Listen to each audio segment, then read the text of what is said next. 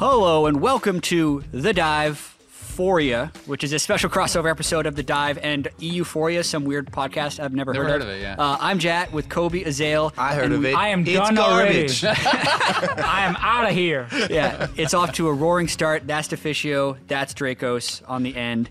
He- They're in Los Angeles. Apparently, Rift Rivals is happening in a couple of days. Oh, yeah. So we figured That's we why may we're as here. well. Why are you all acting so confused? like agree. you don't I- know anything. Well, Yeah. look, it's I don't it's know. Really nice, I think, that we've done our Don't little know why I'm EU outreach program to you know to be charitable to less fortunate regions, to give them a chance to you know talk about uh, good League of Legends. It's true. And Yeah. Splice. Starting it already. That's, that's one thing I think we can all agree on. But uh, That's the thing that brings us together, exactly, it's unity. Uh, but I think you guys are forgetting what happened last year. Uh, I don't know if it is the, the EU outreach program. I thought this was like What some sort of training camp. We're bringing over the farm teams, Let, I'll, seeing if I'll there's do a any new review EU for you. What happened? maybe. We went over to Rift Rivals, uh, and the whole time that our teams were playing, Hmm. Deficio was just shocked, and he was like, "Oh my god, this." Complex North American strategy of playing around mid lane. You're telling me the jungler can go to the mid lane? And we're like, what? Well, that's, not even our actually guys. true. That's actually In, true. in our They ganked mid a couple times. Whoa! in our defense, That we, makes it a two v one. we had never seen that before. You know, that was that was really new for us. That was just hmm. not something we were used to experiencing. No, but here's the thing about European teams is they learn something, and then after a couple of weeks they forget it again until someone will do it against them. Because like we had in our playoffs, the you know the same year, Misfits ganking mid against Fnatic. Okay. And we were like, whoa, it happened again. But then they've all forgotten it now and they don't do it. All right, this episode. Oh, we're, we're not we're still the doing the intro. intro. Yeah, yeah. This is going to be a tough one. We're talking about Rift Rivals, and that's pretty much it. But at the start, we have a game that Drakos wants to play of Would You Rather, and we're also going to talk about the Meteos trade. So, what is your Would You Rather All right, so question? we have for us? one today. This is a game we played exactly I one time on too. Euphoria. We only have the one this time. It sounds suspiciously like this or that, but it's you may called have noticed Would You they Rather. already said we, this before we we like went to live. share ideas in EU. We're big on sharing. So you know, okay. we're not going to call it plagiarism, but we'll call it sharing. Okay, Pro- Mm-hmm. positive terminology. So here's my would you rather: Would you rather be a world's contender on a top team in EU, or overvalued on a ninth place NA team? Overpaid. What do you mean? Oh, by Yeah. because overvalued Overpaid. is, is Overpaid. very Say overpaid. Overpaid. Don't hide it, man. Give me some numbers here. How much money Yeah. am I making in EU, and how how overvalued am I? Money in in EU is not relevant here. you get paid way too much money also, for define, being on a define ninth place world's team. contender. Yeah. you go to Worlds. You go to Worlds and people look at you and they would call you a world class mid laner. And I don't mean like you showed up to Worlds. Yeah, yeah. I mean like So now I'm so a you're telling me mid on laner. Perkz. Caps MSI performance, let's say, or the Perkz MSI performance. We only do good at MSI. You may have noticed with our mid laners. G two and eight. or do you want to still be on a ninth place NA team? But you're paid a lot. man, makes I so think you're around. referring to a specific EU mid laner. I don't know why you said mid laner. Also, it can be any player. I think you have this rose tinted view of being on a ninth place NA team. They get flamed hard. But that's Like, the thing. all That's the, time. trade-off. Do you want to get flamed all the time but earn a lot of money? Again, go you gotta put numbers on the, on like how much how much is this mythical NA salary Yeah. that's gonna be Are we talking about impact? I'm making a million dollars a year dollars versus more? like because the ninth place guys are not making that.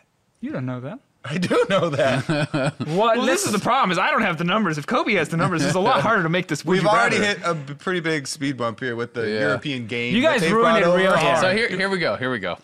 I'd rather be the European world's contender because the next year I'll be able to go to a better NA team. I knew that was gonna the be the ninth answer. place, and I'll be making that fat impact salary. Actually, yeah, Sven and Mithy are the answer for your game there. That's true. There's actually a lot of right answers. Pretty much every I think export recently. Svenamithi, PoE's a favorite of mine. Oh yeah, he's definitely going to Worlds. With that team, that's for sure. Look, guys, we haven't watched NA at all uh, this year. Can you tell us? PoE's still doing good, right? He's still he's Yeah. still trucking. He's still they're doing better this I'll year take than, his first than place. two and Split. four. Yeah, I'll they're two I'll and take his four. first place. Looking up. international competition worthy. Yeah, then you'll see. the two You'll and see. four You never know what's going to happen in the NALCS. Okay. All right, that so, one sucked. Uh, one bit of news that we actually have is yesterday or two days ago, since we're filming this on a Tuesday, we heard that Meteos got traded to FlyQuest. And it was interesting only because his first tweet was right after they had gone 2 0 on a four game winning streak. And he said, I was just informed that I've been going to FlyQuest mm-hmm. and that they don't have a starting spot, so I don't really know what I'm going to do. Then there was a few more clarifying tweets that 100 Thieves executed the trade on Friday, but didn't tell Meteos until afterwards. And then also, Meteos is going to be able to compete for the starting roster, and 100 Thieves traded him for Anda. So You're- it's not necessarily a for sure they're doing it for Levi to start. It's Anda or Meteos. There's a problem though. Your language has to be more precise than that because they did not execute the trade. Uh, They as agreed he said to on the trade. Friday. Yeah, so they agreed to the the trade on Friday before the weekend. They did not execute the trade. Of course, because he was still on 100 Thieves been when he was playing. You can't Also- play And after the trade's but that's played. where so much confusion came from because the fair. original tweet from Meteos, everyone, uh, you know, immediately assumes like, oh my God, they just traded him out of the blue. But then, as the you know hundred thieves uh, information comes out, they're like, okay, Meteos asked, came to us, Yes, and you know yeah, asked to be yeah. traded, and there have been weeks of discord within the team, you know, between players and between coaching staff, where they have been trying to solve these issues, and kind of it felt like both parties have decided that they should you know split ways. But we still want more information. And Meteos said that he was going to re- release a video A day ago yesterday, but then he was moving out, so we didn't actually get the video in time for this, Mm-hmm. uh, which I'm a little bit disappointed So in. this is interesting to me because this is like the second time this split that you've had tw- uh, players tweet out like information like this before their orgs are able to tweet out information or give context ahead of it. Because when when Cloud Nine made all of those like crazy sweeping changes, right? Like we heard about it first from Sneaky, right? Before we heard anyone else. We heard uh no, it was a Jack very video with after. Reapered Okay. that was like a four minutes of them talking into a All right, camera. well, good, good on Cloud Nine and then like getting it out 30 seconds later, There was all the three of the XD. bench players tweeted XD out. comes out. Yeah, like benched XD. Very interesting from the outside. Obviously, also not being involved in American sport where you Mm-hmm. can just take a player and instantly trade him over. I mean, you can do that in the Two and a- EULCS too. Uh, yeah, yeah, but I mean in European sports. Okay. Uh, you, if if a player, from my understanding at least, if a player is like a, from a football club, has to go to a different team, he has to Right. agree to a new, new contract. Okay. With that team, and he can just decline that. He might then get put on the reserve team or something until his cron- uh, contract runs out. But I'm pretty sure you can't just fully buy the exact same, and then he has to move. Which is not the case, of course, uh, in America, where you can actually just trade a player. Well, and I think it's just contract by contract because I've been reading Mm-hmm. uh, a little bit. You know, there's discussion about this, and some people were surprised that they could do this without you know his his permission or whatever. But it's it's like on a contract by contract basis. Right, so okay. depending on what the players have negotiated, some players would have to agree to the terms of the deal. I yeah, I mean, it, it completely depends on the league what their contract Yeah. structure is going to be, and then especially the NALCS where. Right, the Players Association just got formed now. Agents are encouraged in the scene, but not necessarily used. Every contract's going to be different. So I can mm-hmm. use the, the NFL as an example. You can trade players in the NFL. Yeah. You can cut players in the NFL, but every individual has different stipulations in their contract. So some of them have a no trade clause, which means if the team wants to trade them, they have to go to the player, and the player has veto rights. There's also other contracts with more or less guaranteed money. So if you want to cut the player, they actually don't get the money, or if you do cut the player, they mm-hmm. get half of their salary or mm-hmm. three quarters of the mm-hmm. salary, and everything is unique. And I think NA is actually similar to that. It's just depending on what they actually agreed to. Because mm. there could be NA players that negotiated no trade clauses, and there's going to be no rules for or against that. And if 100 Thieves wanted to cut them, we don't know what type of guarantees would have existed in Meteos' contract. Maybe if 100 Thieves cut him, they have to pay all of his contract. Mm-hmm. Or if they trade him, they no longer have to pay it. And 100, like, it's totally variable on the player. It's interesting because I, I just wonder how many players are like familiar with that concept coming into esports because this Probably is very just few. I think Now like, they're people just aren't ready, Like, right? oh. Like this is the first time I think any players like looked for that no trade clause, probably all across NALCS, probably in European LCS too, just trying to But- figure out what is this allowed, where can it, else can it be done. I just think what's interesting is that he requested that they went out and, And tried to look for a find a, different team. So it obviously it was not a no trade So, case. The in this one. actual wording in the Hundred Thieves statement is that Meteos requested permission for himself Oh, to talk to other teams. Oh, okay. So when he requests information for himself to talk to other teams, I think the part that Meteos was surprised about is that 100 Thieves then also went to talk to other teams about trading his contract. And obviously, 100 Thieves wants to get the best possible jungler replacement. Mm-hmm. And so they came to the conclusion of Anda and FlyQuest as Mm-hmm. this is the best, you know, trade right now that anyone's willing uh, to give us as far as jungler for jungler.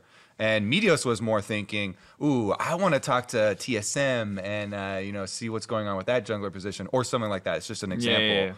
yeah, Um, Probably want he- to guarantee a starting spot, which Right. he couldn't now that. And and be on a top team, right? You know, and in FlyQuest, well, I mean, they had a good week, but and he- you know, he might not even get the starting spot. So uh, it, it's in all, all the kind of legalities aside. Yep. Uh, it is kind of interesting just to see that it's happened because obviously, you know, people expect these things when a team is doing poorly, right? Like people expect changes to be made when a team finishes way lower in the standings than they were supposed to, or when they're you know on the verge of relegation or whatever. But this team is sitting in first place. They're one of the most popular brands in the league immediately. They were in the finals in their first split. Like by all outward appearances, things are going very, very well for this team.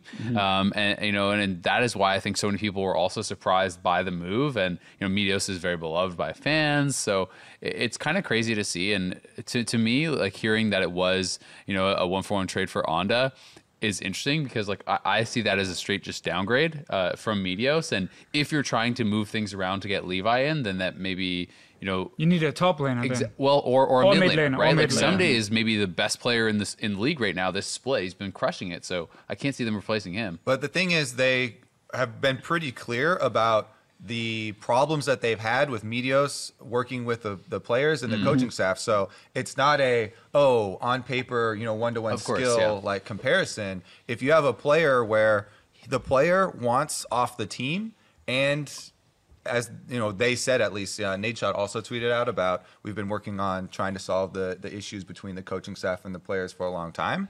Um, if you're not able to solve those those issues, then uh, it's it really kind of changes the perspective that you're looking at these trades from. And it's for long term success, right? You And know, I- it's, it's not necessarily right now. from a hundred thieves perspective, it's like they're doing what's absolutely in their best interest. If there's a guy who's not like listening to your coaching staff, not respecting or not interacting with the team, and once again, I don't know the specifics, Yeah. but obviously, like you, media's asking to leave is already like a clear red flag to any org that like we need to make sure we have a backup and we're in control of the situation. Because if he just leaves, like you're in trouble, right? You don't want to immediately bring up uh, Levi, especially with Well, then they'd have to change their mid laner too. So they, they if they're going to replace him, they need to have a jungler yeah, who is so non-import. unlike another team, right, where maybe you have an academy jungler where it doesn't force multiple changes, right? Like they're especially vulnerable to this. And then I I just have to wonder how bad the team environment is that when you're winning, this changes. Because even if they were losing, right, like three weeks into the split to start making radical changes to your team, like stuff has to be pretty bad. Yeah. Also, they're tied for first. C9. Which Yeah. is also they're tied for Yeah. I would say one more thing, just like on the business focus part of this trade,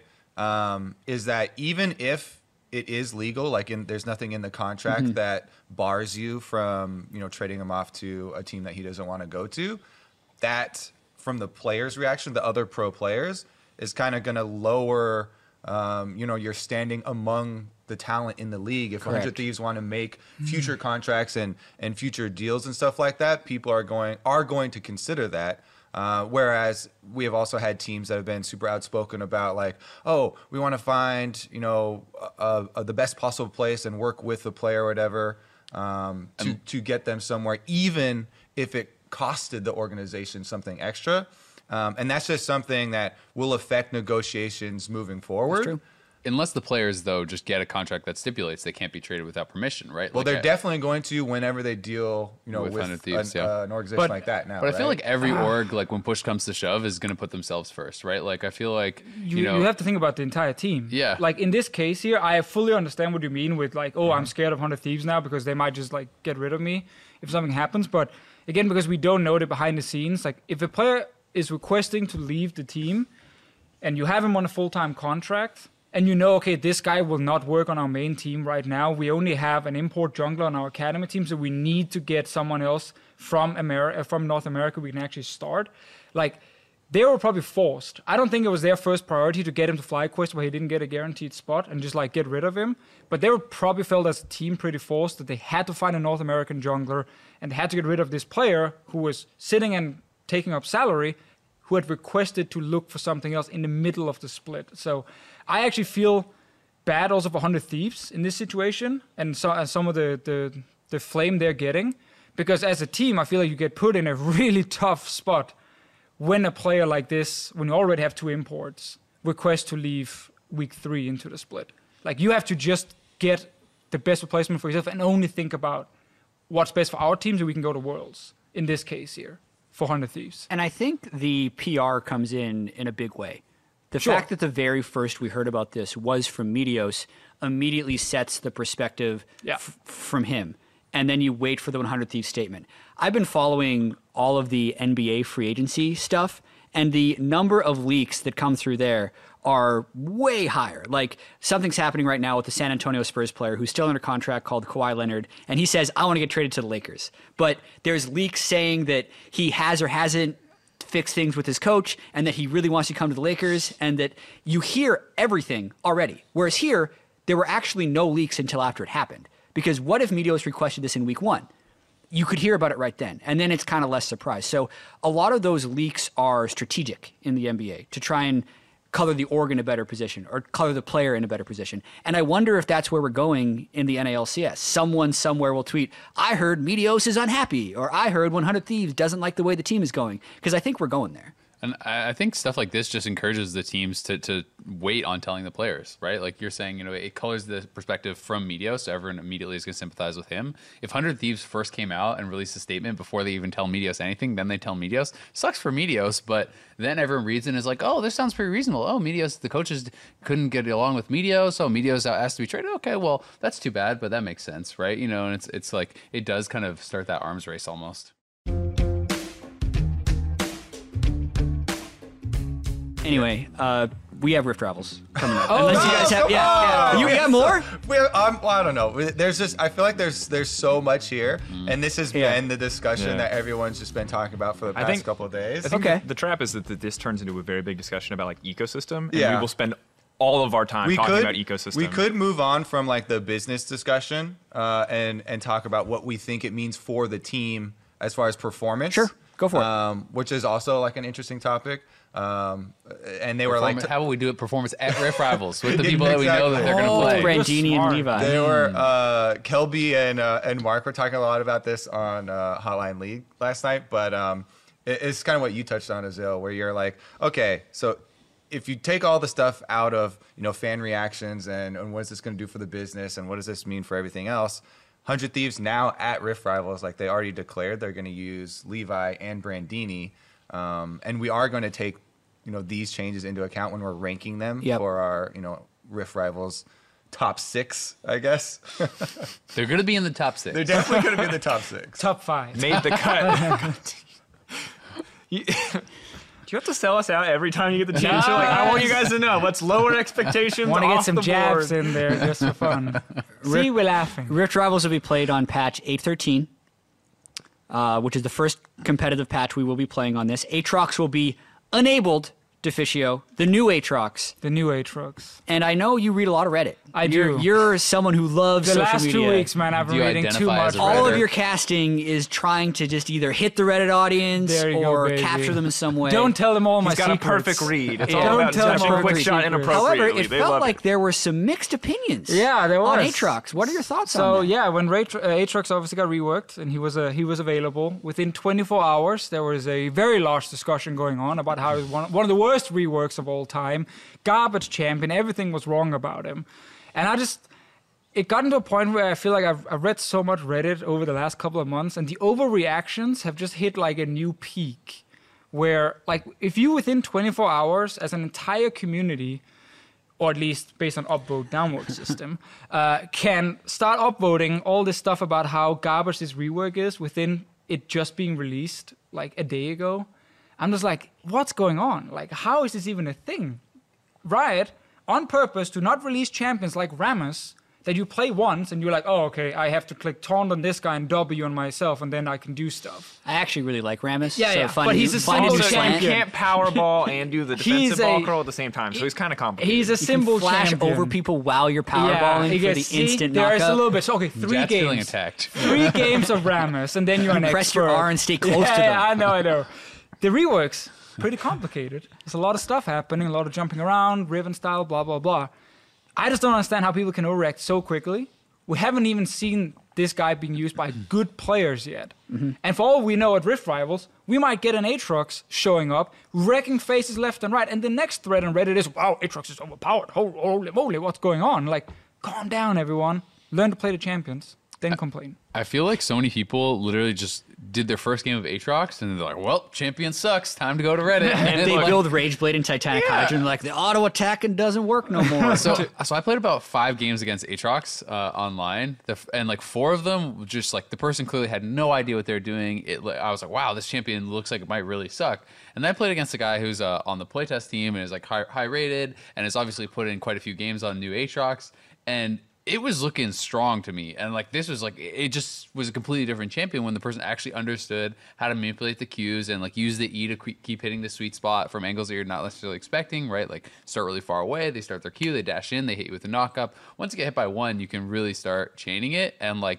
the level one damage that this champion can do, like I, I lost about ninety percent of my health at level one to like a, a Q chain, and like it's it's pretty surprising. The third Q damage is pretty insane if you actually can like uh, you know flash reposition it to land it or E and reposition. Well, it to most of it. I think most of the complaints have been about later in the game for team fights and stuff because almost everybody I've seen is actually like, yeah, he's a lane bully. He's Oh, extremely definitely, yeah. strong in lane, but a lot of the kit is kind of, you know, geared towards that. Um, Yeah. especially especially with multiple movement spells, right? And any champion with multiple interacting movement spells, like that's that's a high skill cap champion. Of course, in a small amount of time, like people aren't going to be able to master that, and you really do have to play the later stages of the game so much differently if you do rely on things like sweet spots and and mobility and stuff like that, and um, and these like mini knockups that he has. So I definitely could see Yeah. why. Oh yeah, all I mean, I understand. I'm just disappointed. I think the day one sentiment is so- like because I played one Aatrox game and I was like, okay, I can see why. So Reddit you're a master now. No, yeah, well, I obviously didn't go and like, you know what, this is awful. I hate this. But like, you're right. Like the movement is complex, and he feels when you're not used to him incredibly clunky. So if you played only one game and you're like, this is enough information for me to make an educated decision. Of course, your conclusion is going to be this is terrible because there's just no way you can master that champion in a Mm-hmm. single game. So I get it, but also yes, definitely an overreaction when you've Gotta put remember. 40 minutes into a champion or read that someone else has put 40 minutes into a champion. You join in. AD care is also dead. We know that. We've read that multiple times. They do not exist in the game except for the six, seven viable ones. But you know, it is what it is. It's been three weeks. Let it go. I dude. know, man. But it still hurts me. It still hurts me. There's a lot of different directions we could talk about the meta, but I'm gonna keep taking us back to Rift Rivals. Oh, And yeah, that I'm- tournament. I have some. I have some fun facts. I want to see if the Europeans can guess this before we transition in. There is a team going to Rift Rivals that is last place in their league at gold average at 15 minutes. Who is that team? Splice. So I feel like you're doing a sneaky one. Splice have lost a But- lot. But it might be a good team that then wins late game. There are six teams. One of them is last place in their region. At gold difference Gold at 15. difference at 15. At 15.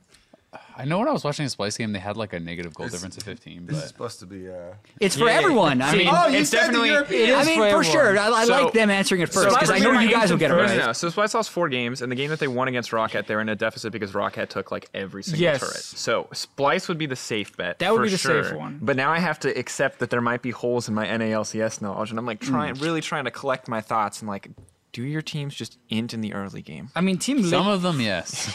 A lot of teams int in the early game. Team Liquid. No way, dude. No way. Team Liquid's too good at standard. They wouldn't. There's only six teams to pick from. I, it has to be. It's not Fnatic or It- G2. Okay. It feels too. That makes four teams to pick from. it fix. It, this is the thing. It feels too obvious, and now I'm convinced it's a trap. yeah. What do you guys say? I mean- Copy our answers, bro.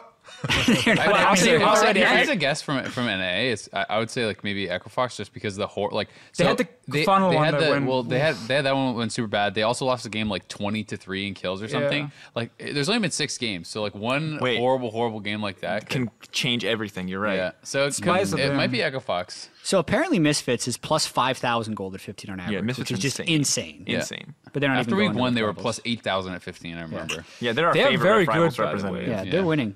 For not They've making, already for won not Rift making Rivals playoffs. and they're not even Yeah, here. interesting. So who is it? It's Echo Fox. Ah. Yeah, last place was in a league trap. gold.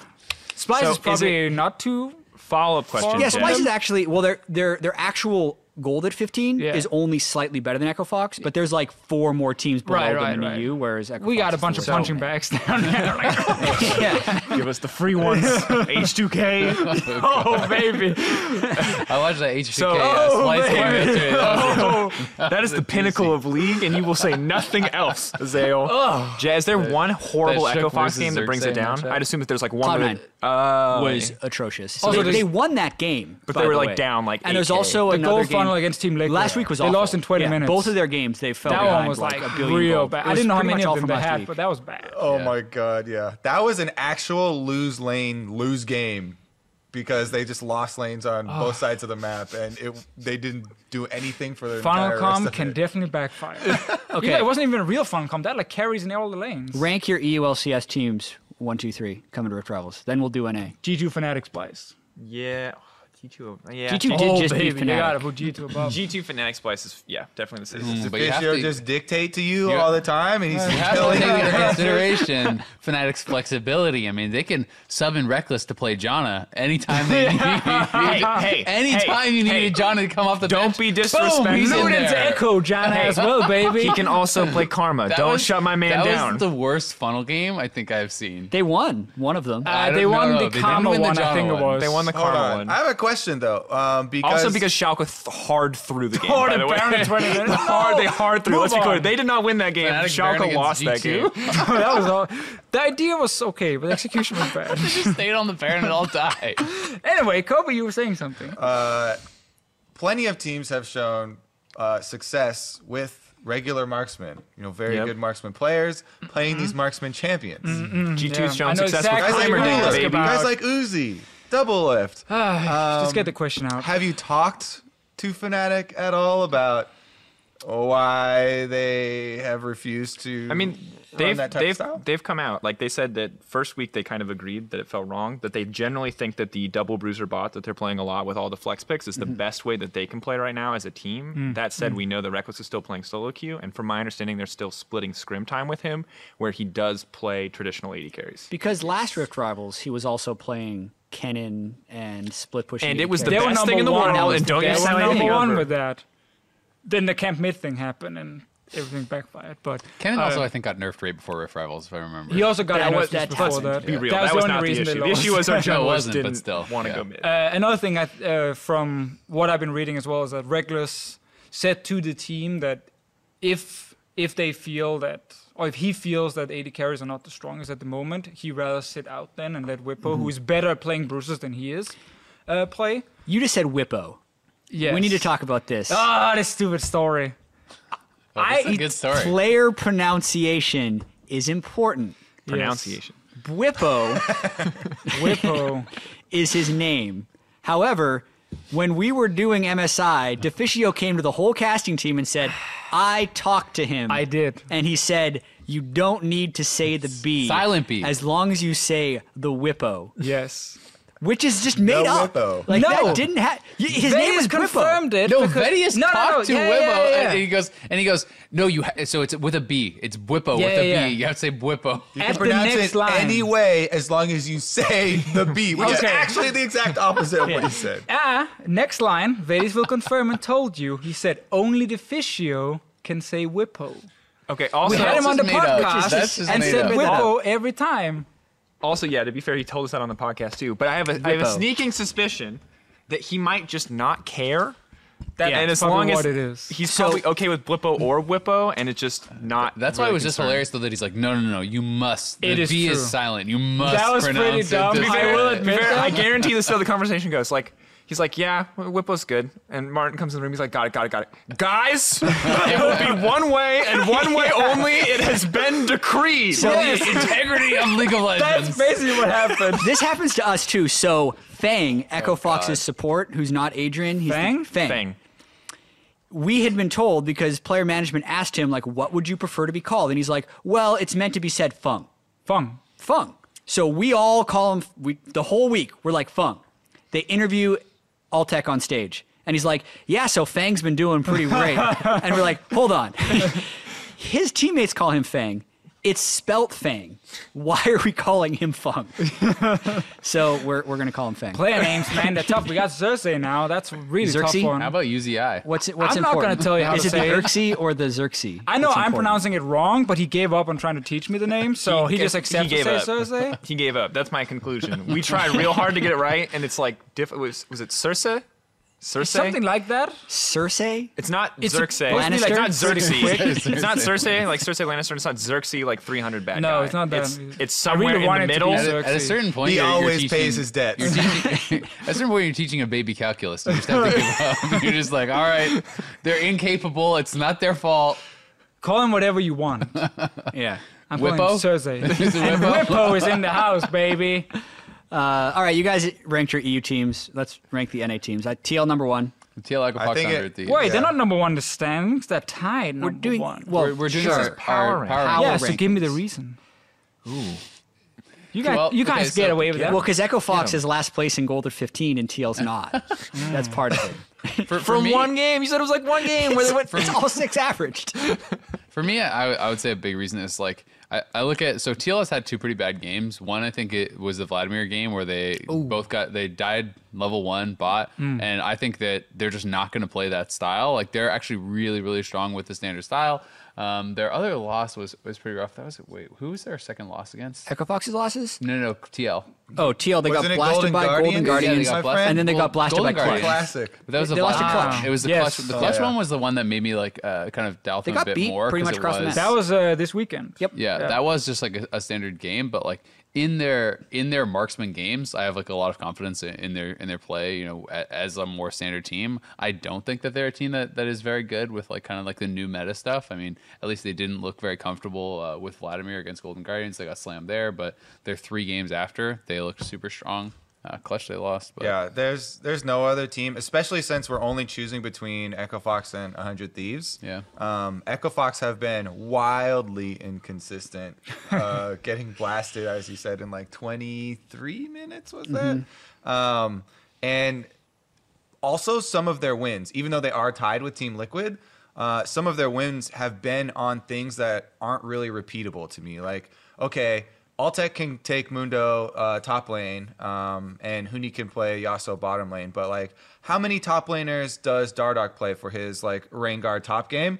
It's probably only Rengar top. Like, I don't think they they're able to like Camille? choose Zac top lane, choose baby? Taliyah jungle whenever they want to have Huni, you know, be in the jungle whenever. I think it has to be like a very specific thing, and and some of these specific things like have already been, uh, you know, shown Mm-hmm. on stage here for Echo Fox. So.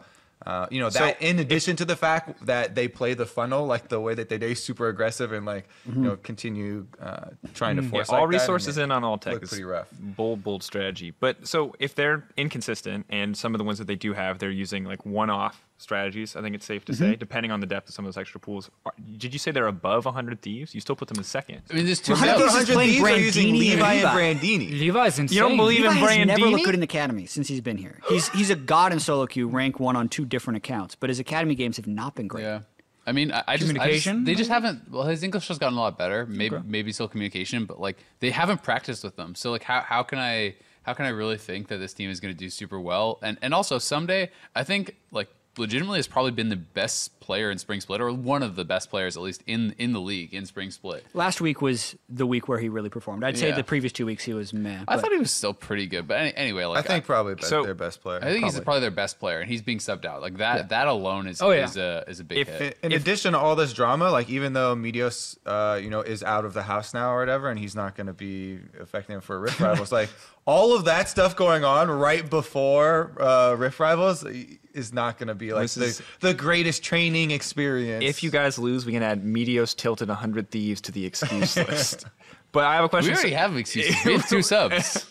jet That's lag, baby, excuses jet lag. We're holding on. um, so if you if you were to make it, so it's obviously one, two, three. But if you had to do like a section tier list, would you call Team Liquid like by far your best, and everyone No. else is pretty far below that? Or are these guys actually close to each other? personally watching NALCS this split, there's not a good I think way. T- TL and Echo Fox would probably combine. yeah, I would still say TL is probably the best team in NA, Yeah, just yeah. based on them being the defending champs. But by no means are they consistent. Those are the most yeah, my, standard my thing is just like Yeah. the, the most the- is there like team. an TSM actual well. gap? Is there like a noticeable gap between TL and Echo Fox just from Rift Rivals representation? Like, is think are they far and away number one, or is it just kind of close? I think I think they're pretty comparable because, but they just have such different styles, right? Like you look at TL and, and when they win, it makes sense. This is kind of how you think you should play League of Legends, or like at least what this is kind of more uh, standard stuff is. When you look at Echo Fox, like a lot of Echo Fox's strengths are just that, like talking to some of the players, like it's actually impossible to draft against Echo Fox. You have no clue what they're doing because you know I was doing the lounge last week with Stixxay and Biofrost, and they're just talking about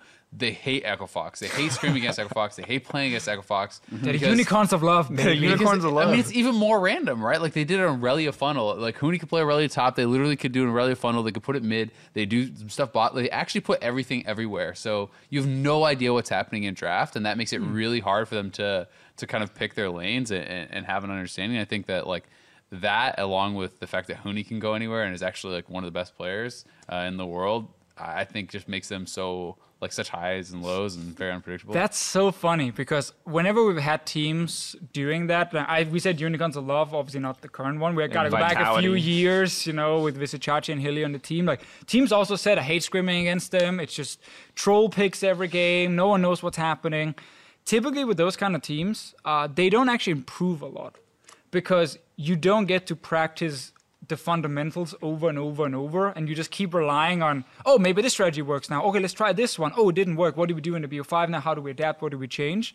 So I really want to see with with this team if they can actually, during the split, keep doing it, but also get a lot of uh, get a lot better as a team actually playing the game consistently. Because as you guys already highlighted, right now there's not a lot of consistency. I mean, the good news You know- about League of Legends compared to like any other sport where this probably wouldn't be an option is that because the game actually changes, in theory, you could indefinitely sustain new innovation as your only form Yeah, of for progression, sure. right? Especially but if the otherwise, meta stays the same as it is now. Otherwise, I agree completely that investing so much time into just finding these unique picks and these individual kind of uh, opportunities for single games feels like just it's a risk, right? It's a huge investment of time versus learning to play standard, which will all probably always be relevant for forever. I'll play the other side of it though, and if it depends on what your understanding like of these new strategies are, and the important part is always understanding why it works, not like oh, you know, I guess uh, Heimerdinger, you know, bottom end, uh, you know, whatever uh, on top side is is a super good strategy,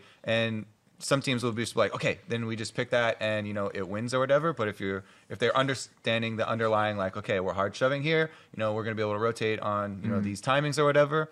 Um, then I think those are things that you can carry over, even if the pieces do change, uh, and that even gives you a better like holistic understanding um, of the game itself, even if you know different pieces are changing. but I don't think they actually fully understand those. Like I saw them do the funnel comp, right? Huni says that he does. Sure, uh, but I see them do the funnel comp, and one of the things about that is you don't have a jungler, so your solo laners, or sorry, your side lanes. You just should you not have a push. jungler. He's just busy. He's busy. yes, fair. He's sitting and farming mid The same way that a solo queue Master Yi or something has So- been busy over the last five years. When you do that and you think about okay what's our strategy in the early game the strategy should not be to perma push your top lane because you don't have any help so when the enemy jungler can just walk top lane to Huni, who's like sitting at the enemy turret, and do like bonk, well, that's a first blood. Then your entire strategy will obviously start falling apart. And like that's the kind of stuff where I feel like they are so widely inconsistent in what they're doing that I can't go into a game saying, oh yeah, they will 100% know what to do with this strategy. More like, let's see what happens. That brings me right to G2 then. Because now's the time to start seeing how EU and NA match up. G2, they're the funnel gods.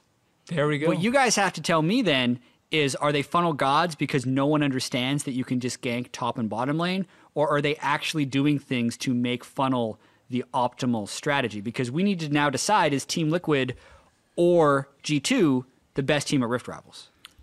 But answer the funnel question. So, so here's the thing about G2 running funnel versus They're uh, 6 and oh. a lot of other teams running funnel is one I do think that they're taking advantage of just being better mechanical players. So I will say that as like a thing to to count against them because they are just sometimes they're just smashing teams that are just objectively worse than them and winning lanes that getting 1v1 advantages that you like once you get it, it's so easy to play the game. But the thing that they do do is when they get mid lane pressure, they are willing to sacrifice a camp and not go full on on farm to go top lane, or well, it's pretty much exclusively been top lane. But in theory, you could go bot lane as well, and to help Wonder out. And like that's something that I don't see as much, and particularly nice with Kaisa, especially in a funnel where you have some form of CC to stack plasma, and she can instantly be in that top lane using the, I guess I wouldn't even call it semi global, but the long range ability Yeah. to travel. So I think that aspect of the way they use funnel is really good and makes it more than just farm simulator uh, for the game. But I do also think that there's a certain degree of truth in that junglers have not been exploiting the weaknesses of funnel nearly enough uh, in Europe. It's definitely both. Like they do play it well, but a lot of teams also just like fall flat on their face when they play against it, and then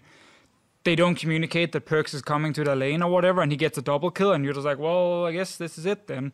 Um, but generally, the point you made about like when Fnatic tried to play funnel in week one, they did it super passively, where they would never leave the lane from mid, and then they had two. Uh, Two lanes on the sides that just got like smacked in the face 24 7 and they just lost like kills and turrets and they could only win if there was a chance of like getting a Baron at 20 minutes to get back in the game like against Schalke. Where G2 is the more aggressive one. I think Wonder has become such a flexible player that he actually he used to be the guy who could only push forward and then if that didn't work he would just be useless. Definitely not the case at all. Like a couple of years later now, uh, he's much much smarter. So he's not a guy you just like find pushing to the enemy turret like Huni did in a funnel comp. And the bottom lane, they just play push comps that actually are really annoying to gank, like when they did Fiddleheimer.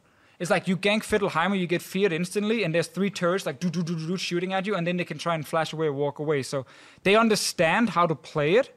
I don't think it's overpowered. I don't think it's the greatest strategy of all time. I think some teams will try and punish it uh, during Rift Rivals, like it can be like last year. But G2, overall, the biggest thing for them is they've moved responsibility away from a bottom lane that had issues last year when it was a lot of teamfight carries, and Hjarnan was a weaker teamfighter carry than Last like split. Rekkles. Last Uh, split. split, Last sorry, year yeah, sorry, Yeah, sorry, yeah, last split. Uh, and they moved all the attention on Perkz, the best player on the team. That is the biggest advantage of them doing funnel strat, more than just the strategy itself. Yeah, like watching some of their games, like I, I'm totally in agreement that that's the thing that sets their funnel apart is how they actually aren't just playing Farm Simulator. Like uh, one of the games I was watching, Perkz hits over 300 CS at 20 minutes while also making two successful roams top where he kills them and they take a Rift Herald. And it's like that is the sort of thing that is allowing them to actually apply pressure. I also really like how you know I I know Jankos' Braum is a meme, but like but it, but it's just like how how he is not just attached at the hip to his funnel the whole time. Like he's actually counter ganking top some with Wonder as well by himself, even without the Kaisa and, and things like that.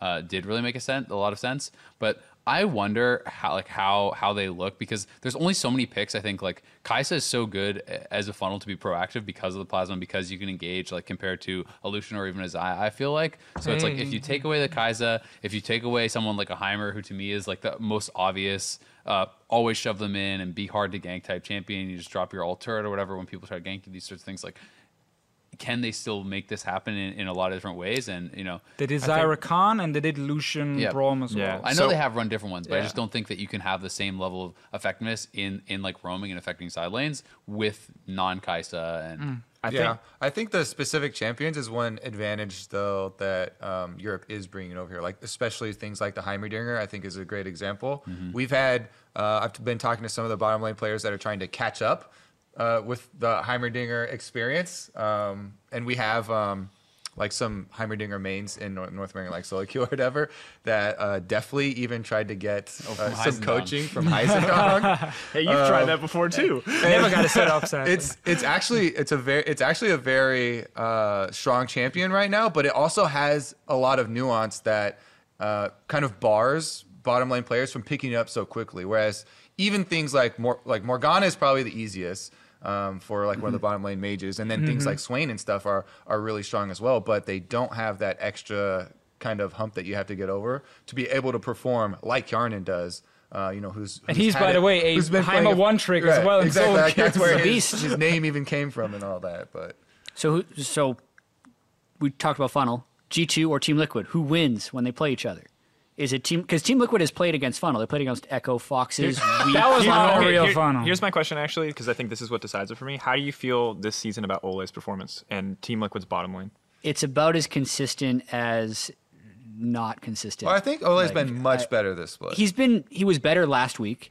Uh, I I don't know. He, he's he's definitely been better than he was during the beginning of MSI, but I don't think he's actually been that great personally.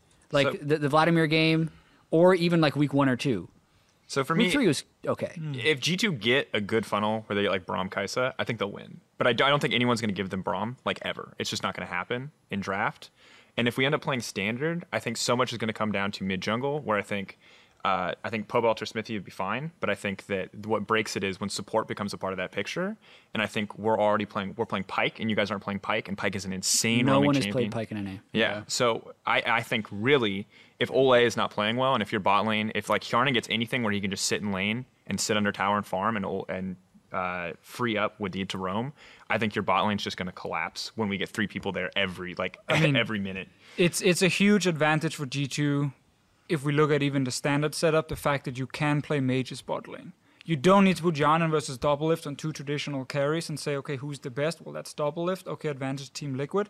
Because you can nullify the bot lane. You can literally just pick pushing bot lane with two mages. And you're like, there you go. Like, no one gets to fight here. We just push and we walk away. Um, so G2, even even though we haven't seen them actually really show us a lot with the standard comps, they should still be good at it. They will have an advantage mid lane. I I think MSI confirmed that once again uh, that some of the best European mid laners will be better than Pobelter. Um, because they've only really shown us one strategy, though, I think it's really hard to fully rate them uh, going in. But as the Euphoria guy, I am saying G2 Esports number one, It's a Team cop-out. Liquid number You're just two. like because I'm European. No, I'm no! actually, European, for all the reasons Yeah. I just gave Yeah, you. okay, no, there that- we not go. because we're the. I think that they are the better team right, Right, now. I right was now, I'm going to favor G2 as well. Oh, biased. Um, yeah, Wait a minute. so just said biased. G2. What? Huh? uh, it's because Zven and Mithy. Clear. No. Uh, I, I agree with you about the funnel points you brought up. I also just feel like the inconsistency in general in NA and how slow it felt like they were to adapt everything. We mentioned it before. Uh, like even TSM, who's not here, like Greg and Bjergsen were looking up how to do funnels and looking at G2 VODs on stream a week ago. They're like, how does this work? And it, that just means that so many of the teams weren't trying funnel. They weren't really diving in to Mage's bot. And even though Doublelift very early on in the process said, I love the fact that it's changing. Bottom lane has just been nothing but carries for six years. Let's do it. Played a Vladimir game, got smashed, and hasn't looked back since. So, Which is, by the way, the best thing. Like, which could work. Like he could outplay them with a carry, and it's amazing. And it's a cool story. But I I, love just, it. I give G2 the edge. I absolutely love that fact because I think you made a point earlier about how all three NA teams look different going into Rift Rivals. Like they have different styles. It's exactly the same in Europe. Fnatic are like super bruiser heavy all the time because they've played with Whippo, uh, not Bwipo. Uh, I'll keep saying it, baby. I'll keep saying it. Um, we have Splyce, who's I don't even know what they're playing. Like whatever. What's their style?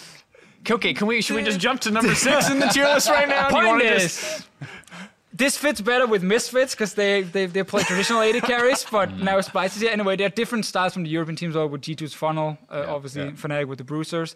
And the fact that the meta is allowing these different teams to actually shine with so many different picks and different styles is really cool. Because it also makes it really hard to predict when they go against each other every time. Is a new pick coming out? Or, oh, is that Bruiser combo actually going to be super insane against the Heimerdinger and just like beats mm-hmm. the Heimerdinger instantly? Bam. Not that Heimerdinger gets played every game, but if it did.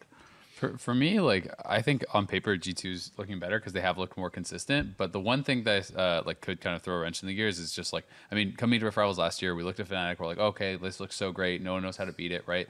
And and one of the things that is Turns out like, everyone just sucked. it- one of the things that is giving me some confidence more in TL and, and making me think, hey, maybe TL like actually is is better than G two is just talk like is talking to some of the coaches and, and the pros who feel that they have figured out the way to actually dismantle funnel. And and yes like the Fox funnel game isn't a good example because Fox played it very poorly. Um, but like I firmly believe that the way uh, to beat funnel is like go go full solo queue and you just hard camp a lane and like you hard camp a side lane you ignore the funnel completely and and you kind of blow open the map. And I think that if teams are doing that in combination with drafting like some of the more uh, atypical heavy pushing mids like Lissandra or Rumble or Asol or whatever, I think it does get very hard for funnel comps.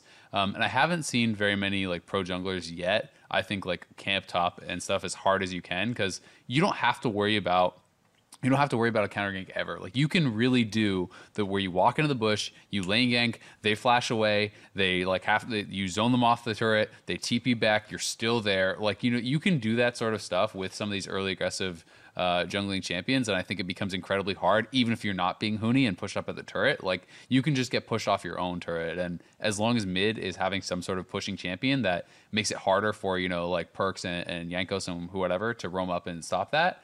I think it, you can you can pull apart uh, those compositions, and, and CLG did it pretty well. And like I've also said, I agree with a lot of the tenets that you said, but part of the way you described it, I think, um, reflects on not playing against people that are, that are very good at funneling. You can't just like ignore the, the the duo funnel, right? You can theoretically if they're only you know focus on oh they're farming the jungle, they're coming back here uh, to, to mid lane to pick up these these minions, but again, a lot of the good ones, and and Nero talked about it for Echo Fox point of view as well.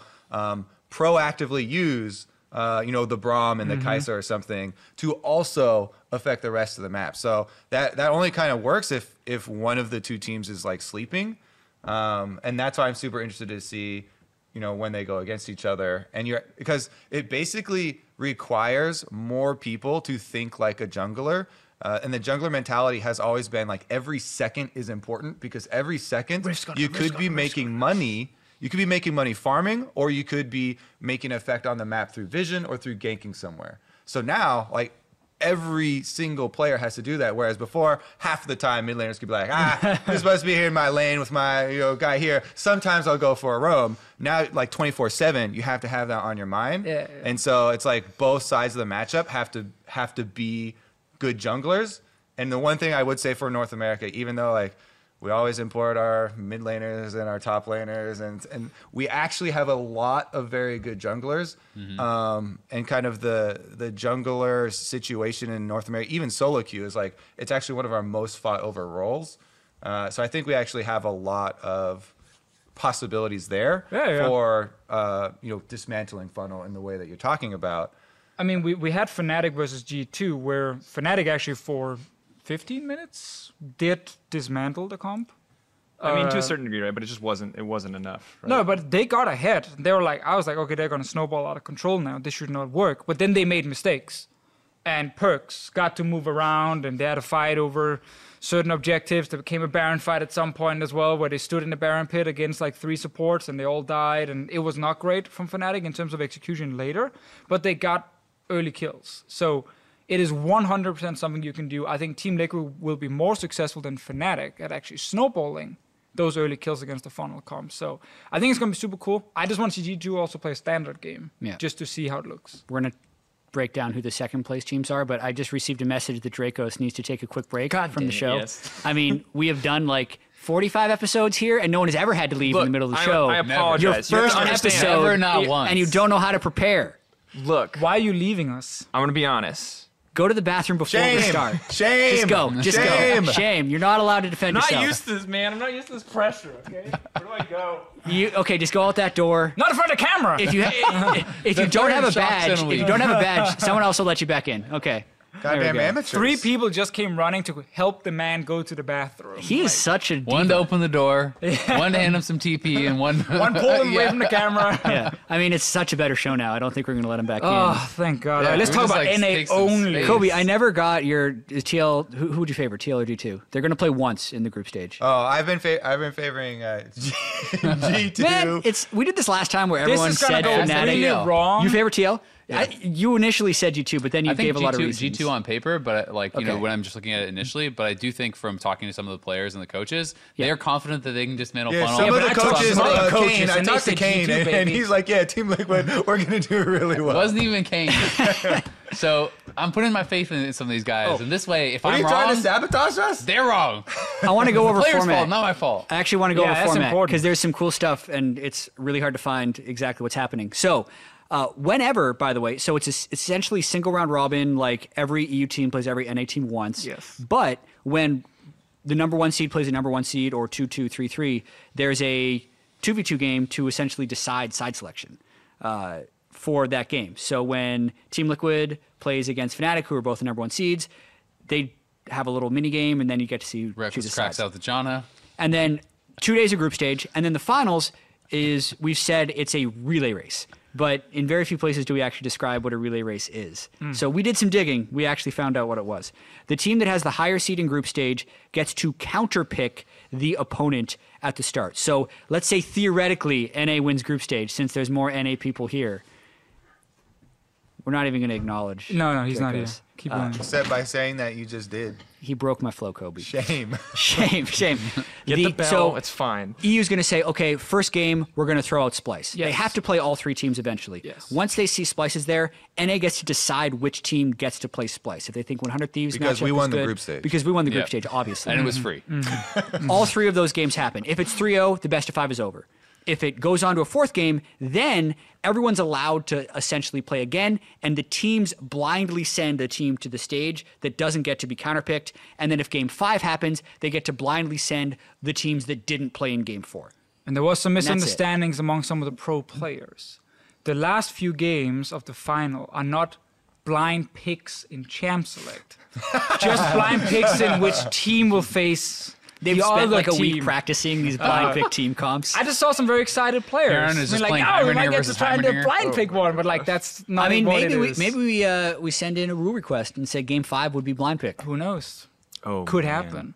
Uh, also, really fun. It will be the first time on the caster desk that whoever starts casting the final might not finish casting it because it's being swapped in and out with all the different Much like the happening. teams. Much like the teams. That's exciting. That's gonna be crazy. Well, they for sure won't finish it because I think for the final, people are only casting. Oh, it's gonna be oh, you're only doing Yeah, two. it's, uh, yeah. Oh baby. Yeah, so it's going to be the hot swap. But uh, the the two v two stuff is pretty interesting to me because um, I did the lounge with Stixxay and Biofrost this last weekend, and, and Double stopped by, so I was kind of talking to them a little bit about it, and and like. I think people are picturing, oh my God, finally we're gonna get to see like Rekkles versus Doublelift on Lucian, you know, and Draven Nope, and whatever. it's 2v2. it's two v two, but I mean, it's it's also we might not get marksman at all. Like you could be mm-hmm. playing some super cheese stuff, like Pantheon Jarvan with Ignite Exhaust or whatever, right? Like you have to think about um one v one when we did some of those before. I remember, you know, uh, some of the Russian players. I, th- I think it was was Kira brought in like Yep. Grasp Caitlyn a year or two Yeah. ago and was like doing really well with that. So it's like this is not necessarily what it's it's a, a standard laning phase Mm-hmm. that you're used to seeing. Um, you could do like. I don't know if, if our rules are, are to 100 CS. I believe that you can do that. Yeah, So it's Howling do- Abyss as well, so there's brush. Yeah, so like you could do Zyra and Ziggs or whatever, and, and never actually fight and just try to win on minions, right? Like there's there's all kinds of different strategies that you can go for. So I'm pretty interested to see what people are even going to bring out, and also how seriously people took this. Because I, I guarantee you, there's going to be at least one like super try hard bot lane who has been like figured out the like the theory crafted strategy, and then others might just kind of roll in with like. I am playing press the attack Lucian and get It's flamed. two kills, 100 minion hits, or Oh, turret two destruction. kills. Yeah. Oh yeah, I This guess a you gotta do 2v2. both, of Well, a course. lot of So- these players have been to All Stars, so like they Yeah. they know it's a very different game. Like, the, But how it's- much practice they There's, putting there's, there's no jungler, so it's just about being the lane bully, Yep. right? The downside on this one for me is that like if people take it seriously, I just feel like it's going to be that that Caitlyn meta where people just unless someone blatantly makes a mistake, they're just going to slow. Caitlyn, farm. You can do all in, Caitlyn baby. is garbage right now. What are you There's no talking way you play about? Caitlyn. No, no, no. I mean, yeah, sure, but like they'll find that Caitlyn equivalent, right? Where I it's a think it's champion where you you literally like just. AFK farm or just AFK push, right? Yeah. But the the best part about these matchups at All Stars was like when we found out that Mata is a good Yasuo player. Like that was the best, right? We And can also have those agreements. and that's what I mean. That's kind of what I'm hoping from the tone because I like I know that this is important that it has implications on the rest of the tournament, and I do want to see who's the best two v two. But I also like want to see who's the best two v two with not two champions that just AFK push, right? I want Yeah. like I want some fighting. I want some bruisers. It's actually really hard to predict how serious teams take Yeah. Rift Rivals as a whole. Mm-hmm. Because like you can rank them all you want, but if one team has been on holiday for five days and then go on stage, maybe they're bad. Like I'm not sure, Yeah, but well, I mean, we saw we thought this last year. How serious did the EU teams take it? Because it felt pretty serious. it felt serious, serious. last Yeah. year because the you understand that the whole EU audience and the whole NA audience is watching you. So it's a larger game. You get flamed if you suck. You get praised if you Yeah. win. So those things do matter. and your competitor. Like Yeah. once you sit on stage, and unless you're told this is a fun game event, Yeah. like then yeah, you might troll pick and whatever. But if you're being told Yeah. this is a tournament, this is actually serious, like players do sit down and they want to win. Like Yeah. no one wants to lose. And at least in my opinion, All Star is a different example because you're throwing together these teams that haven't played together before in the middle of an off season where there's just been a new patch. So like there's a lot less going towards it. But these are the teams that are in a competitive mode from week three, moving into week four. It's it's at the least you should be using it as high quality scrims. Yeah, Right? And that's still I would hope. And that's still competitive. outside of like you know uh, the two v two, I think you're right because I think that you just you want to make the most of this from an experience angle because I think the thing is is that we like from an EU perspective, right? The fact that we played without junglers in our mid lane for half a split. And you guys came and stomped us. I think was actually really good. Oh, for our everyone meta. And it- and it showed a ton of weaknesses, right? And I think it put a lot of pressure, like on players like Broxah specifically, to step up because that was historically a weakness for uh, Fnatic that you guys completely exposed at Rift Rivals. So I think there is a lot to be gained here, uh, at least in terms of the standard five v five. I, I think Hundred Thieves, like uh, you know, you might not want to call it scrims, but they they're essentially using this as a roster tryout, right? Like this is two players are swapped. You can say Anda's your starter all you want, but like if Levi comes in and, looks incredible, you know, then mm-hmm. maybe they're they're a lot more motivated to actually find another sub, whether it's for mid lane or top lane. Who cares? But like th- th- that is essentially his tryout, right? This is his big shot to prove that he can play really well in North America. I mean, you mentioned mm-hmm. earlier he's not been doing that well in academy, but everyone knows Levi has been really good internationally before. Yep. So like if you slam this tournament as, as Levi and all of a sudden Hundred Thieves is, is thinking, all right, how do we get this guy on stage in the LCS for our regular roster? In addition, uh, you know, Echo Fox has wanted talks about wanting to use other players as well in different combinations, and because Demonte was banned, they And couldn't lost. before. But uh, you know, there there are more options if Yeah. a bunch of teams start switching around. I like mean, I think you mentioned Levi. I also think Brandini. Like, if he has a great tournament, the gap between him and Ssumday when they play, right now it looks really big. But maybe if he if he plays super well, Hundred Thieves might be like, okay, the gap is not that huge, so we can actually run Brandini and therefore use Levi because the gap between Levi and Anders should also be fairly large just based on player names. Um, so I think there's there's two players obviously on Hundred Yeah. Thieves really trying to prove something, and it's smart they can actually use Rift Rivals to test this because these players will be super super motivated to perform. All right. We've previewed it. We have a bet between N and EU that we we decided we Okay, were going wait. to do So an I EU apologize for Euphoria taking a bathroom break. Did we get the t- the power rankings, the top We, six? we got to finish the rest of the power rankings. We Okay, only- so number one is G2, Two. we think. Yes. Number two, Team Liquid, Yeah. over Fnatic, yes. probably. Yeah. I'd say number three. I go Echo Fox. I go Yeah, I Fnatic, baby. I go Fnatic here. Yeah, yeah. They're pulling out this new player called Rekkles, and he's gonna carry. I don't Who is think the only player in the EULCS that has played but has yet to pick up a kill or a death? He was on Janna Karma. They're support. No kills, no You're not deaths. supposed to get that. Five Hey, assists. To be fair, don't blame watched him. Fnatic Samix versus only G2. has one game where he has kills. He hasn't gotten a kill. Well, actually, I don't remember what game six was, but in four out of five games leading into the last day of week three, Samix had not gotten a kill. So it's not that uncommon. he has a kill now. Uh, I'm going to say Fnatic. They're the defending champs of the EULCS, whereas Echo Fox is third place. I put Echo Fox four, Hundred Thieves with Brandini and Levi five, and Splyce six. Yeah. We can agree on six. oh wait, tell us about Splyce, guys. Yeah, they finished third last split. Are they? So- are they the Phoenix one? Also, remember, of Europe Marty is probably year? watching the show because he tweeted us a question. All right, that's for sure. One, love you, Marty. Thank you for constantly engaging with us. Yeah. We love you. We appreciate you as an owner. Uh, two, I, You I- also said their team sucked like five times. no, their team does Uh, suck. we did not say that. Word, word for word. it was not I'm said. saying that Splyce suck right now. Uh, it's rough. Uh, the, the sad news is that Nisqy got a lot better, and like it really seemed like the team was starting to come together. But I think that their bot lanes really struggles in this meta, and I also think Oh, yeah. that Xerxes, the jungler, is the least consistent top European jungler we've ever had. He will, in a single split, go from bottom three to top two in like halfway through the split. It just feels like every split there's a change one way or the other. So maybe this is where he shows us that change and he becomes a monster again. But I want to add one more thing. The drafting is ass. Uh, half the games, I don't even think they know what they want to do with this draft. At least there doesn't seem to be a connection between what the coach is vi- visualizing for the draft and what the players are visualizing. Uh, like they draft Aatrox, and then their jungler runs bot lane all game long, and Aatrox gets ganked and he dies, and then Aatrox is not very strong, and it's just like that's kind of weird. Um, and these kind of weird decisions, they have not adapted well to this new meta. They were like fairly slow team last split as well. Like they had a super mediocre start to the split, with the new roster. Took them time, then they got much better. Once they kind of locked down, okay, this is how we want to play. Kobbe is a great team fighter. That's good. Nisqy in playoffs was actually individually good, but I think right now they they don't have a clear strength, um, which is terrible when you have a bunch of weaknesses. Uh, because there's a lot of ways then teams can kind of expose you. They- They look so uncoordinated too. Like there's Yeah. some watching some of their games. There's like, you know, your bot lane's already dead. You have like Odoamne TPing and still finishing his TP and like trying to flank like one v five and stuff. Everyone else is running. Like there was That, that's a lot of head scratchers. That's what I was going to point out is a lot of uh, like coaching related uh, issues, whether it is out of game coaching and in game leadership. Uh, because the the draft, even the drafting example you gave, you know, them drafting something and the coach having an idea and then the players doing something else, like that's something the coach should be telling them as they get into the game. They're like, all right, so we drafted Aatrox top lane. Let's go top. Yeah.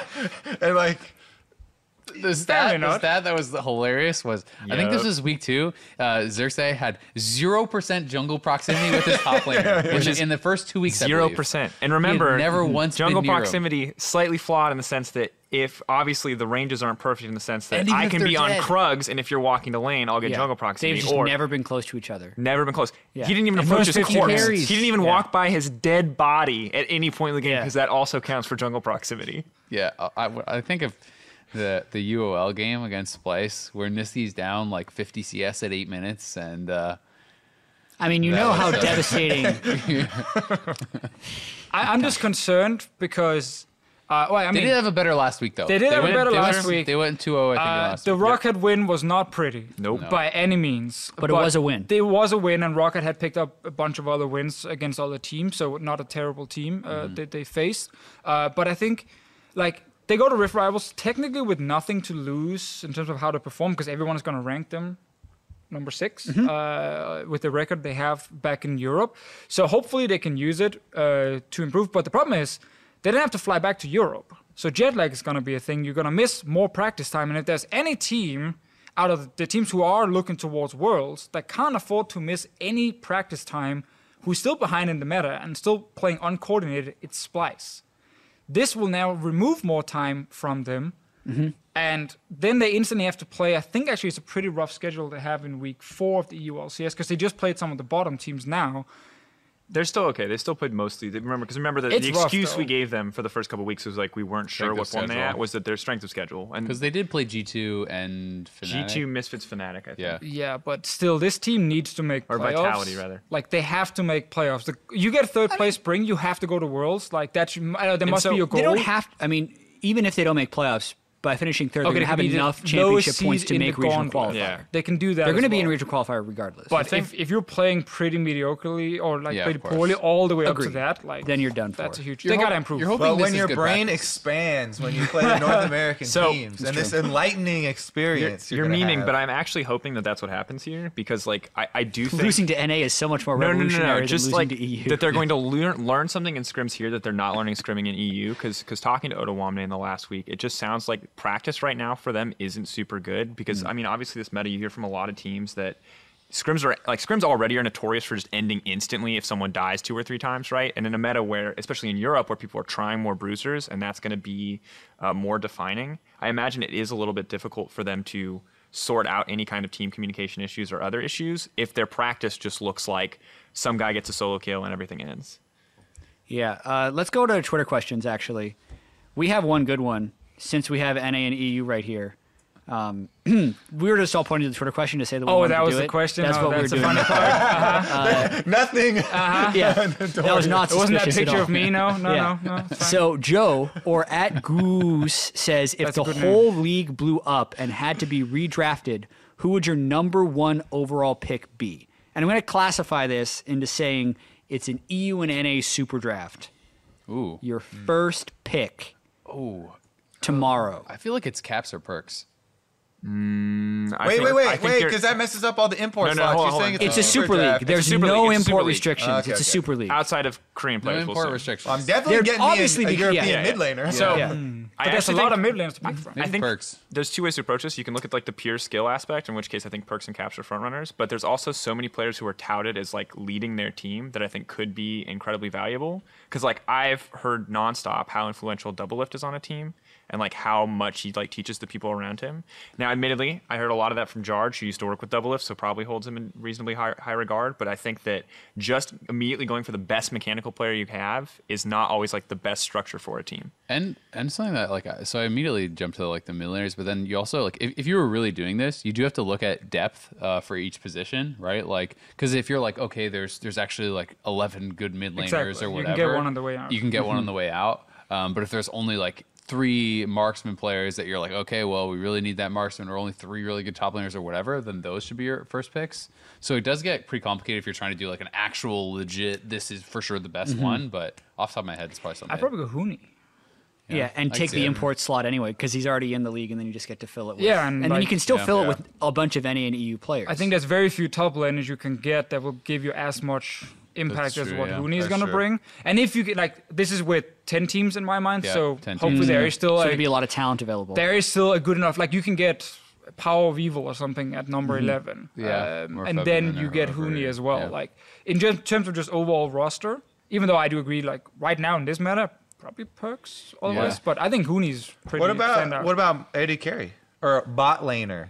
Are you gonna go for Rekkles double lift, or are you gonna go for I'm not another touching like Rekkles, that's for Bwipo sure, with this situation? current That's meta actually what I was thinking about because you brought up Huni, and I was just trying to figure out like how valuable is flexibility as a player. Like because a lot of these players valuable. have shown that they can play and learn new roles and new positions pretty quickly in this meta and be comfortable with that. And I think that's a really cool skill. So I was like thinking about like where would I rank Bwipo because he's obviously he's not the best of the best in, in both bot lane and top lane, but he's shown to be pretty good and to be able to fit into that role and learn that role quickly mm-hmm. is is a cool Yeah, I trait to think have. bottom laner actually hold might be the most Might difficult that deep, role. yeah. Bot lane's tough, but even if this was asked at any point in the last like two and a half years, you'd probably say Bjergsen, right?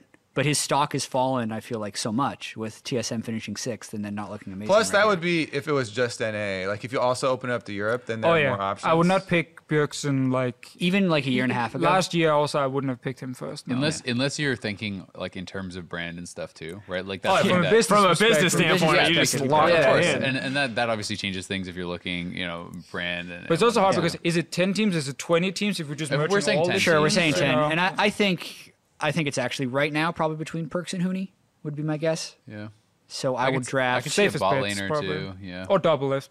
We'll probably be yeah, double there. lift would be. That's a good really question. Good to pick. yeah, it's, it's a good really question. Yeah, I'll go Perkz. Um, next question: The cultured lamnid says to all: Should NAE Rift Rivals expand event expand to have more teams in the future? Despite this Rift Rivals gaining attention, uh, it's small in comparison to the other Rift Rivals competitions. Like for instance, the Asian Rift Rivals has LMS, LPL, LCK, four teams from each. It's like this giant twelve-team tournament. And they play like two best of fives to finish Super it fun as to watch as well. It's way more games. Yeah, it's so cool. I feel like we were put on timeout. And they're like, EU and NA, you guys are gonna have to go there by yourselves. No one else wants to join Well, that. who's going to be part of that? That's We one need of the things one with Rift international Rivals tournament where we like, feel relevant, Kobe. Don't take it away from us. Like, Do you just make more NA and EU teams, or do you try and like no, no, create no, a third rival region? I don't think you you can't create a It third has to be rival. Well, NA I mean, you could include teams. other things like Turkey or uh, we're not you know, rivals with them. Yeah, we're not right. This is But then you can become rivals. They- yeah, yeah, exactly. Or like them versus starts, Europe. Or, I think I mean, there, it would be Brazil then, and it would be like Turkey, Just bring in like Nah. the OPL so Coming we can all as feel good about or- ourselves. everyone beats Latin it. America. Like I think it has to say NAEU. You could technically make it four teams and change the format, but like you do, let's say you do the. This is probably impossible logistically because you're trying to plan like flights and everything else in advance. I'd love it if they're like the first place team in each league as well as the three place teams. Uh, Well, the current- split. current yeah. highest So you don't have like some. Oh, I would like So that. that way, like misfits would be here. Right. Yeah. But that's that's actually And impossible to do TS logistically. TSM would get joined, but yeah, I had heard that the reason we can't do the current ones is because of, of visa issues. Yeah, it's all so that hard to stuff do at anyway. time. So I mean, without any logistical restrictions, that's good. But the other reason that I think that we can Skype them in. We'll Skype in misfits. yeah, yeah, there you go. They can play in 200 ping. yeah. that's that's everyone's fourth team. It's the 200 thing. We fly one of your teams over to Europe No, so no, they can no, play we on 200 we- ping. we- we play here, no, no, yeah, sure. yeah, yeah. But I think one of the things that's really nice for for the Asian Rift rivals specifically with LCK, LMS, and LPL is that like regionally they're all actually pretty close to each other, and there's not a massive time zone change wherever you're traveling there. Which is NA and EU. I love our rivalry, but there's a huge like travel burden on the teams that are going. Like you guys experienced it last year, still beat us. Whatever, fine. uh, We're Uh, experiencing free. this year clearly much worse because our jet lag is really bad. But uh, you know, I think that is something to consider. Is that it's difficult. This is a difficult rivalry to maintain, guys. You're not very close. I like EU versus NA for Rift Rivals personally. Are you holding your heart or just Oh like, no, touching sorry, your? sorry. I just wanted to touch my own nipples. Yeah, yeah. That was it. I got turned on here talking about EU versus NA. Um, anyway, This is a family show, Deficio. Please keep your hands to yourself. You have your own microphone. You don't have to. yeah, I don't know why. He told me at the beginning of the show. Don't you Uh, ever I touch like EU versus NA. It's great. Okay. What were you saying before you started Whoever- texting? Wait, wait, wait, like, Whoever has to edit this audio is going to be so pissed that there- there's just like there is no third region to currently put into our tournament. And I don't think there'll ever be. no, so. probably not. I mean, who knows? Maybe some other region I mean, somewhere close to us. Brazil could just smash both of us at every international tournament for the next two years, and then we would be like, okay, Brazil is definitely our rival. Yeah. The Spanish National League gets so good, we just invite them to Rift Rivals mm-hmm. as well. We have a we have a bet that we still haven't talked about. We need to lock Oh, yeah. this down. The EU versus NA Rift Rivals bet. You guys do like a bet every episode of Euphoria for some reason. It's hard. It's like really hard to keep up. They like were this gimmick. inspired by our original bets. only Wait, what pick you- oh, the- high quality bets. You guys do it too often. No. No, because the thing is, is no. it's only with you three. If you had a pro player guest every day, then Yeah. bets are great. It's actually easy to do it every week as long as you reach out to your audience Mm-hmm. and ask them for ideas. And you just gotta make sure that the tweets are out of the question. They're too lame now. Tweets are lame. Always has to We've be escalated. something where you film something, say Mm-hmm. something, do something on the broadcast. Dress up like a Whatever cheerleader, do a is. cartwheel. it's actually really We cool. actually did reach out to Twitter a couple weeks ago asking for bets for this EU versus NA, and the one we decided on was whichever region loses, they have to make a promo video for the enemy podcast. Yes. So that's what we're gonna do. enemy. Which is great. By the way, the Enemy, person that yeah. suggested Enemy that, podcast. like, I think people we already like replied to the person that suggested that. I'm sorry, I do not remember what their Twitter handle was, but that was a great idea. Like, was a thank you. great That was a idea. super good mm-hmm. idea. It was a fantastic bet. And Yeah. the promo, I'm sure, is for the dive is going to be great. Like Yeah. you guys are going to I can't a good wait job. for all the more advertising. I advertising. have. Uh-huh. we I have have some full good costumes confidence. for you guys to do it in, actually, for Uncle Yeah. Sam. We'll let you take it back to Europe with you. We have seen the original promo you had, and that quality was pretty low. So I guess we don't have a whole lot we need to beat. Like you need to be a Uh. cop on a table or something, and you walk in the kitchen and do some dumb stuff. So I guess we can just do. I've actually the same. still never seen an episode of your show. but I'm not even joking. That's not even a joke. I don't really watch the dive either. Good I'm not gonna watch this I think we're talking to each other. Uh, anyway, That, that was like the freak aggression where you, Yeah. where you just Came go out of super nowhere. random. You're like, No. and you're an idiot. he flamed our promo. I just said it was did. easy to beat it. yeah. Uh, I don't know about you guys, but Has to be at least ten seconds. Uh, it has to be more than ten seconds long. Yeah, it has to be more than No, 10 like seconds, quick. for sure. uh, oh, like if, we're, if, if you do it, you're gonna want to do it well, though. Yeah. Yeah, yeah. Even for if I lost the bet, I'm gonna want to make the promo Cuz it just looks bad on for you. E It Euphoria just looks bad on good you. because Yeah. At they least watch need. an episode. And It'll give you it'll give you a sense of pride and accomplishment. Uh, Drakos, you went to the bathroom earlier, so you get to finish the show. Oh God. Goodbye. Uh, Hold on. We're, we're gonna go. Have a good one, bathroom. guys. Oh, we're all leaving. Sweet. Martin, you can't leave. You've already been gone for two I'm weeks from our show. Oh God. Uh, I'm Jatt now. Hi everybody. Um, that's gonna do it for this episode of Diveforia. Thanks again to Deficio and Drakos for joining us here today. Hopefully we can get the full roster back together sometime later in the year for another episode of Diveforia. Rift Rivals starts this Thursday, July 5th at 12:30 p.m. Pacific Time, 9:30 p.m. Central European Time. We'll see everybody there.